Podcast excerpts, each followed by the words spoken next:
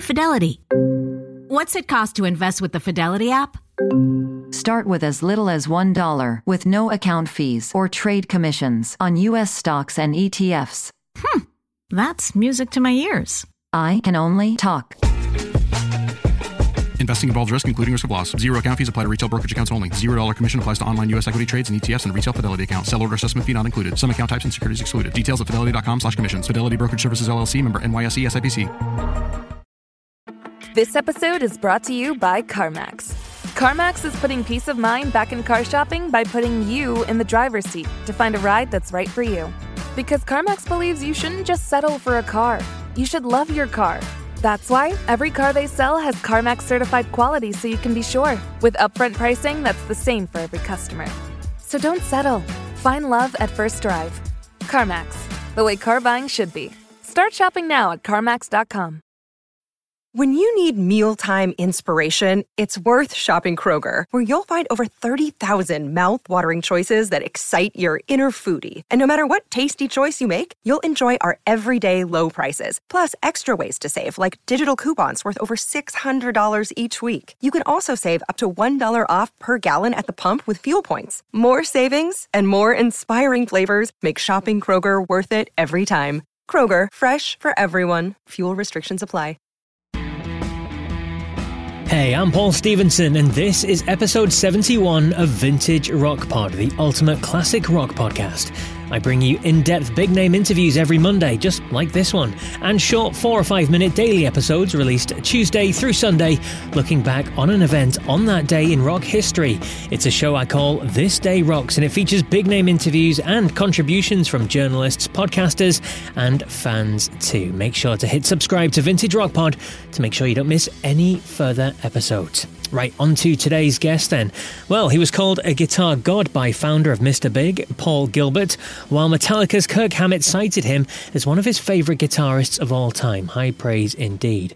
Born in Toronto, Canada, he quickly realised that music was for him after seeing Jimi Hendrix live as a 12 year old, and the guitar beckoned. As you'll hear in this interview, he then headed to the UK to kick his career into gear, a career that's lasted almost half a century and still going strong. He's one of the hardest touring rockers and has recently released a brand new album too. Now, his band have included some great names like Tommy Aldridge and Nicko McBrain of Iron Maiden, Carmine Appice, Pat Thrall, Clive Edwards of UFO, Sandy Gennaro, and many others too. So I'm looking forward to you hearing my chat with Pat Travers. Now, we go into those early days when he moved to London to find fame. It was tough, and the musical landscape shifted dramatically not long afterwards, too. We talk about the real breakthrough radio hit, which came out of the blue, the fun story behind one of his great tracks, and much more as well. So please do enjoy my chat with the great Pat Travers. So the uh, the brand new album then, Pat, The Art of Time Travel, it's out now. It's a, a real return to the big, beefy, muscular guitar sound of the late 70s and it opens with the title track. It just kind of it grabs you straight away. It kicks you in the nuts, it slaps you in the face and it, it lets you know exactly what you're in for right from the off, doesn't it? Yeah. Um, that was one of the very first songs that I wrote for the project and I think it kind of, you know, gave me a a direction lyrically to go through the rest of the songs I wrote. And uh, yeah, it's powerful. We love playing it live. It goes down great. And of course, my wife Monica did the backing vocals on that. They sound awesome. So yeah, we're really pleased with yeah. that. Absolutely, absolutely. In terms of the sound, then the fact that it is big, uh, in your face guitar with energy and power is that is that what you, you were aiming for for this record? Oh, absolutely we used to have a phrase back when everything was vinyl. It jumps out of the grooves you know? And uh, that's what i try to do. It's not easy sometimes to get it to do that. You kind of just have to uh, well i got such a great band and we just had a lot of time because we started the album at the beginning of the pandemic and we had just lost every show we had for over a year. So I just decided I was going to focus and make the very best album I could, you know, in every way. Yeah. Absolutely. And you mentioned lockdown there and the COVID and the pandemic, and there's a song on there, Breaking Up in Lockdown. It's a fascinating idea for a song, uh, lockdown inspired, obviously. What made you write something like that? Um, you know, it was in the news, couples or people that were shut in. Mm-hmm. you know, figured out they didn't really like each other all that much. totally unlike my own home, where I, I was fine not to have to go anywhere. I love hanging out with my missus, and that's cool with me but I it, it, kind of fascinated me to be in that position where you're just stuck with somebody and there's like this tension and there's nowhere to go, you know. So I tried to resolve it though. Yeah. At the end and yeah. Yeah. it's fascinating. It's a, it's a, great track, absolutely. Another great track on there Thank is uh, Ronnie, which was uh, a tribute written for, for, your good friend Ronnie Montrose, obviously. Now, talk to me about the track. Talk yeah. to me about your friendship with him. Talk to me about where did you meet him, that kind of thing.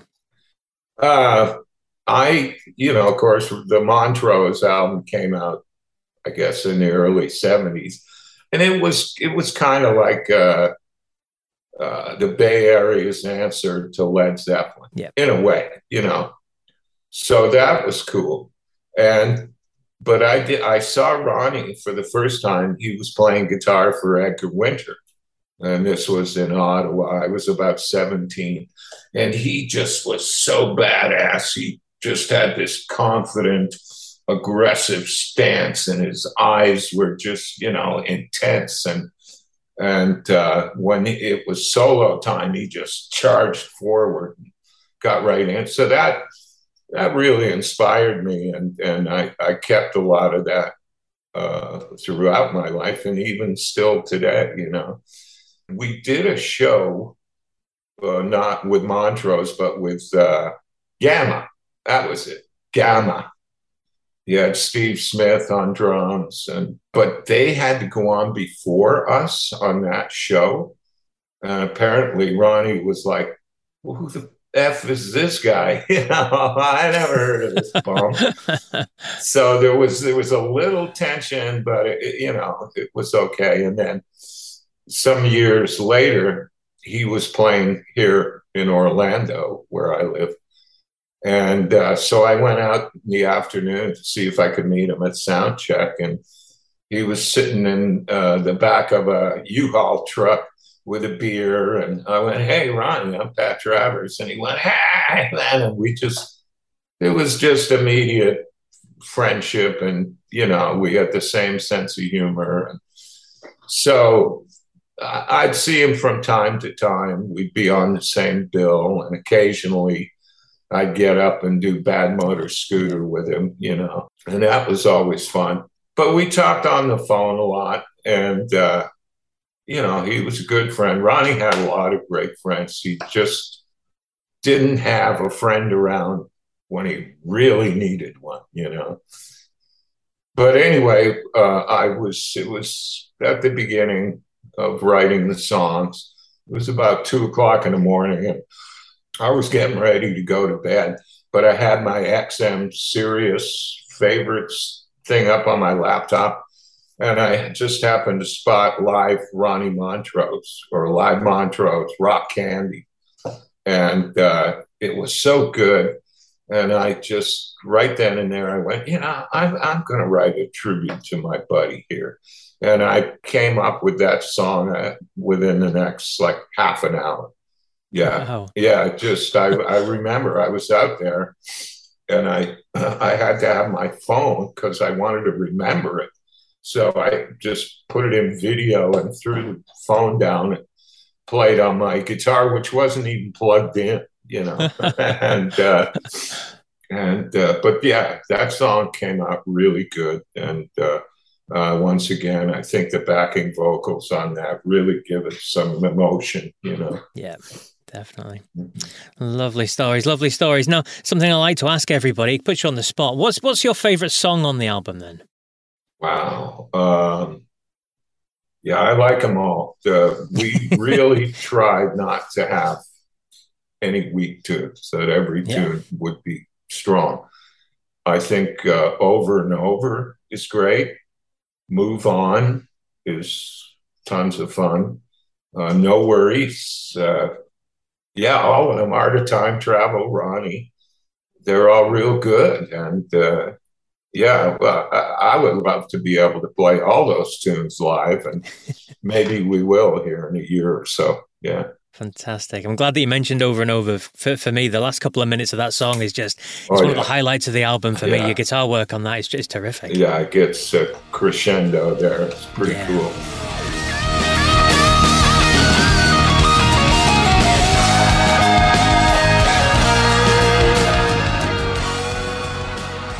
Yeah, that's and it's big. Yeah, musically, there's some transitions that just really go off the chart.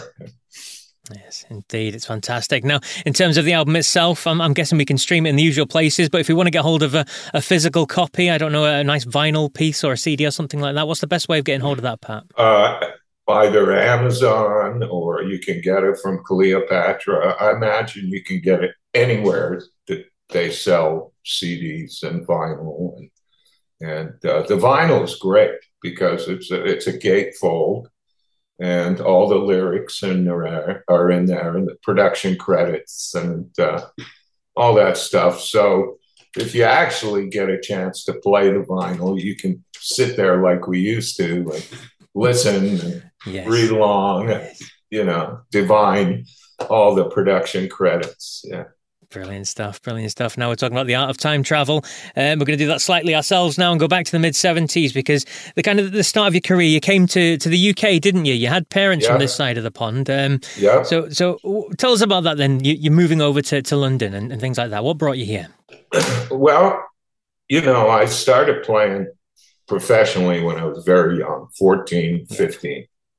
And uh, once, and I, as soon as I turned 16, I, I left school. So I was all in on, you know, playing music. And that was going to be my life.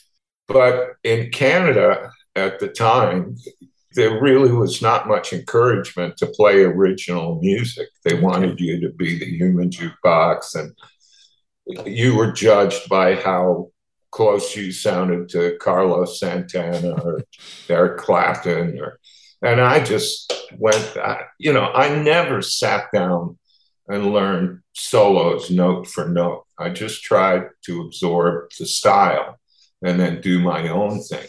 So after about five years, I was just turned 21 and uh, or about to turn 21. And I just thought, I, I don't want to do this anymore. I, I need to go somewhere where, you know, they appreciate original music more than people doing the hits. And that's definitely the UK. It's so hard to play in the UK as a you know a full-time musician that really the only way you're going to make it is to create your own music so i think that's one of the reasons why the uk they had no radio they still don't have any freaking radio you know and uh, they had one rock and roll show on sundays with uh, what was his name uh, hello music lovers uh, John Peel, yeah. That's John it. Peel, Yeah. sorry. And that was about it on BBC. Yeah. Now they had, I guess, Capital Radio in London, but that was, you know, it was a Pop kind of a joke, yeah. pop thing. Yep. So, yeah, bands had to work really hard and be very committed because there wasn't going to be any money, you know. So money was not the motivating factor. It was always we got to come up with something original and cool and build up a fan base, you know. So I always thought that that was a reason why music from the UK has just always been outstanding. You know. Fantastic stuff. Now you talk about original and, and new, and you came over, as we said, kind of mid seventies, was seventy six or something like that. Yeah, I- and I- you kind of hit just around the punk kind of feel. what, what did you make of the UK at that time? Then Uh, yeah, I came in May of 75 and, you know, farted around for the first three or four months trying to figure out what to do. and uh, I made a demo. Yep. And then I had no management, no nothing. I just would get the phone numbers of the record companies and the A&R guys and get them on the phone and say, hey, I'm here. I got a tape I want you to hear. And they go, oh, well, just submit it. And I went, nah, I don't want to do that, you know. So I got rejected a lot, but that's okay. I went to about six different record companies and then finally uh, uh, Polygram or Phonogram at the time gave me a little record deal. But uh, once I got management, we shifted to Polydor, which was a much bigger and better label. And for me, it was thrilling because Hendrix had been on that label, who uh, so many great artists, you know. So that worked out really good for me. And I'm sure you know, Sensational Alex Harvey Band. And that was our first big tour when our first album came out. And that was great because we played all the theaters, the, the Apollo, and uh, everywhere, all over the UK. And we had a great crowd, and, and Alex and all the guys in the band were just wonderful. And I learned so much uh, kind of stagecraft and thing from those guys, you know. So that was wonderful. But then shortly after, the whole kind of punk thing happened. And I, I just found it to be, uh, you know, it, it wasn't very good quality. and sure, I get the energy and stuff, but take a little time to learn how to play a freaking guitar, you know. and uh, like I go see uh, uh, Joe Strummer and the 101ers, and they're just doing old rock and roll.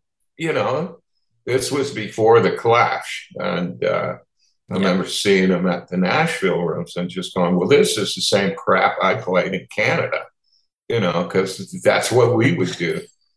But uh, and it was difficult. Uh, all of the NME, Melody Maker, music, all that stuff they didn't want to know about long haired rock anymore.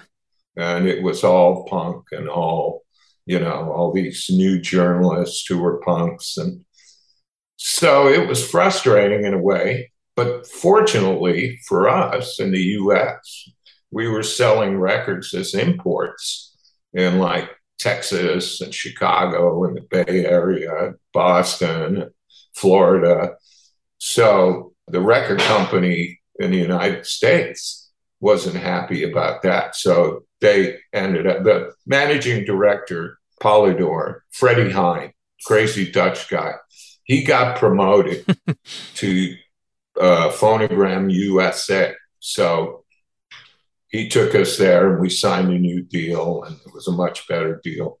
And then I moved to the US at that point, 78, you know, because we were just kind of banging our heads against the wall in the UK. It was, I mean, it's kind of home for me. You know, I lived there for a while. And of course, my parents were, uh, my mom was English, my dad was Irish. And so I had, you know, that whole cultural thing but uh, had to move on. Had to move on, indeed. And and the next thing for us to move on to is is the live album, which kind of blew you up absolutely huge. It made you massive, didn't it? Go for what you know. I mean, um, I heard you say a story about how this was recorded, obviously on tour, but it was almost released as, as a placeholder, wasn't it? It was to buy you a bit of time to go into the studio to record another album or write something new, wasn't it? That was it, exactly. We had been touring for probably five months and mm-hmm. I needed a break because we'd done four albums in two or three years. And I wanted to have some time to work on the new material. So we had uh, part of the agreement was a live album. So we recorded the last four or five songs on uh, in, mostly in Florida.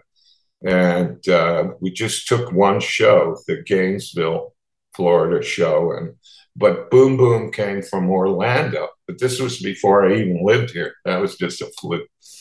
and uh, so uh, Tom Allom, uh, who produced Sabbath and Judas Priest, and he worked on that with me. But I pretty much just let him do his thing because okay. the last thing I wanted to hear was the same music I'd Yes. been playing for five months. So we were, I was living in Coconut Grove in South Florida, and Bayshore Studios was just down the street. So we mixed there. And I spent most of my time up on the roof sipping champagne. Oh wow! yeah, honestly, here's me in the Highlands of Scotland, and you're talking about Coconut Grove of Florida. I'm very jealous. that was a long time ago. Uh, but uh, so, yeah, I mean, I started to just work on new material. And then all of a sudden, they said, Hey, you got a big radio hit with Boom Boom Out Go the Lights. You need to tour. I got, ah, shit. So here we are back out on the road. But it kind of worked out. I liked it because it meant I wasn't working on the whole album all at once. I was just Mhm. working on two or three songs at a time.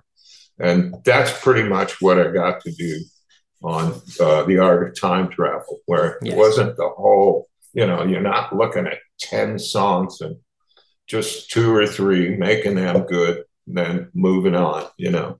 Yeah. So, yeah, Ensuring the quality's there, definitely. yeah. Um, and one more, one more song, if you don't mind uh, talking about it. We like to hear the stories behind the big songs here on Vintage Rock Pod. And snorting whiskey, drinking cocaine. It's a fantastic line. It's a great lyric, and it was inspired by was it Pat Thrall running late or something like that? Exactly. Uh, when we were rehearsing for that album, Crash and Burn, uh, we we had a rehearsal studio in North Miami, and uh, it, it, was two o'clock. Was you know, uh, meet me at two. So, but I wasn't upset if somebody wasn't there right at two because I had I had my four track tape machine and I was Yeah. making demos. Busy, busy there. So Pat Thrall wasn't there at three, and he wasn't there at four, and now I'm starting to get a little, you know, pre-cell phone. There's no, I have Yes. no idea where he is or what he's doing. Around five o'clock, the big studio door gets kicked open, and here comes PT with his girlfriend, and they're just like a, a little legless, you know. And I went, PT, what have you been doing? And he went, snorting whiskey and drinking cocaine. And uh, I already had that guitar riff. I'd, I'd sort of been working on it. And I just put the two together in about 11 minutes. I had that song. Yeah. Wow. Yeah. that just goes to show you the stuff that you put all your effort into for two or three weeks. Everybody goes, yeah, that's okay. But something that just, you know, Yeah, fell in your lap. Yeah. And they go, oh, that's great. And you go, damn, how can I do that again? I think the thing is, and that's experience too, is you have to be receptive to something, you know, and use it. So I guess that's how that works. Indeed, indeed. And um, if you don't mind, just uh, one more question about um, a tour that you did with Rainbow. I mean, it was a pretty big tour, and Rainbow obviously huge, Ritchie Blackmore and everything like that, Joe Lynn and things, and Roger Glover and everyone else. I mean, what do you remember of that tour with those guys? Well, Ritchie, of course, is just amazing. I mean, do yourself a favor and go back on YouTube and, and look for some of those shows they did in the early 70s. Yeah. He's just, I saw him live in Montreal in 1972. Oh, And wow, did he impress me? He was just so cool and kind of aloof, but not really. And every time he used the whammy bar, the guitar would go out of tune. so he just throw it up over his head. And there was a catcher who caught it, and then another guy who ran over and put a new guitar on it. And it happened in a split second. I was like, that's freaking awesome. He just whip here comes the catcher and here comes the other guy and uh, we got along great i mean he could be difficult but there you go. For the most part we got along great and and had maybe a slightly different uh, relationship because I, I don't know. He was super cool with me. And uh, and roger roger glover I, I just love to death you know? Yeah. we just did a cruise uh, earlier in the year Oh, with yes. Purple, and uh, unfortunately, they got COVID as soon as they got on the boats. They only did one show. Yeah, it sucked.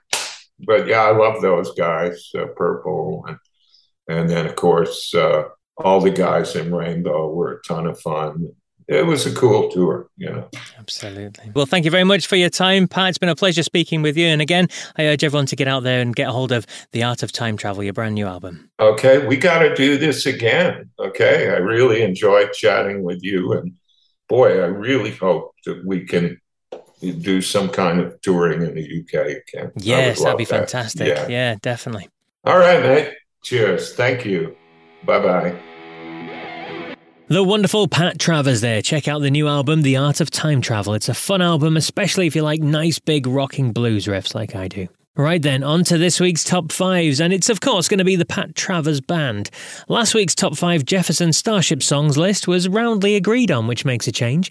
Joe Kay's top five was pretty much the same as mine, except for he included Winds of Change rather than St. Charles, as I had done. Uh, while Nicholas Boyack said Miracles was his number one, which was a view which was also shared by Tracy Morton. Well, let's see how we get on with the Pat Travers material then. So this is the top five Pat Travers songs according to Vintage Rock Pod. At 5 is a song that introduced us to those big, beefy rock licks that he specialises in. It's the opening track on his debut album, Pat Travers, from 1976. And number 5 is Stop and Smile.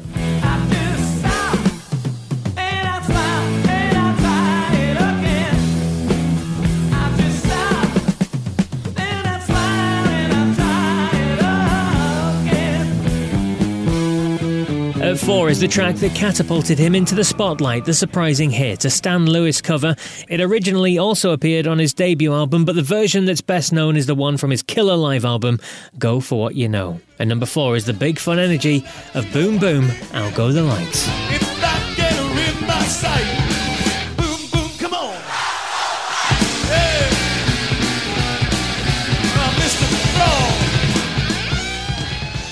At three is a song written about his time coming to the UK. It's a blistering track with some searing guitar work, and it appears on his third album, 1977's Putting It Straight.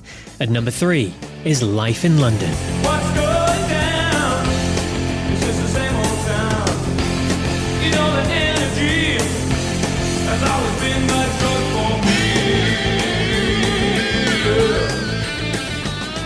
And number two is a song with a killer guitar solo outro. Its chorus is a great hook, and as you'd expect, displays his tremendous guitar work. From his second studio album, the title track, in fact. And number two is Making Magic.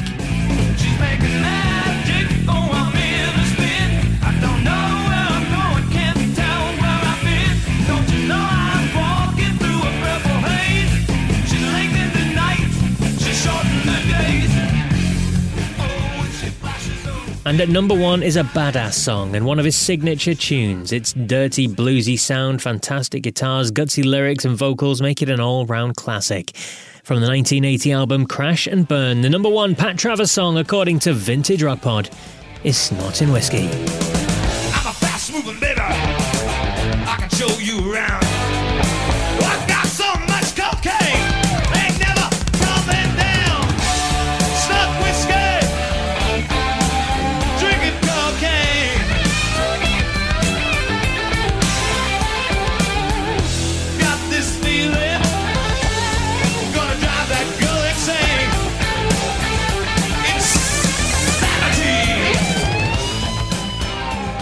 There you go, my top five songs from Pat Travers. Remember, it's my personal choice, highly subjective. I don't expect it to be the definitive list, but I would love to hear your thoughts on it nonetheless. Email me, vintagerockpod at gmail.com, or you can find me on the social media channels. Just search for Vintage Rock Pod on all the usual sites, you know, Facebook, Instagram, Twitter, that sort of thing, and you'll find me on there. Come say hello, let me know your selections, and you too will get a mention on next week's show. Well, not you two, the band, but you two.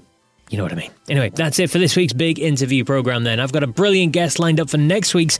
I can safely assure you of that, so don't miss it. And don't miss the daily This Day Rocks episodes as well. They're really short, just kind of five minutes maximum.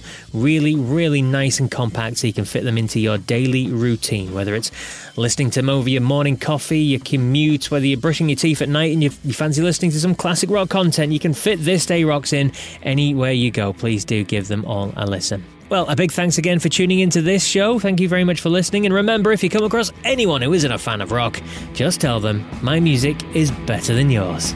Take care.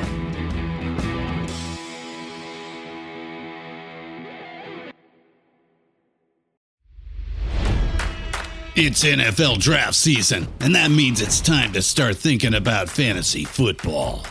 FantasyPoints.com features industry leading experts and prognosticators using proprietary hand charted data to help you score more fantasy points. FantasyPoints.com is the place to go for whatever kind of fantasy football you play. Whether you play fantasy football, daily fantasy sports, or do a little bit of everything, Fantasy Points has the meticulously researched content to guide you to victory.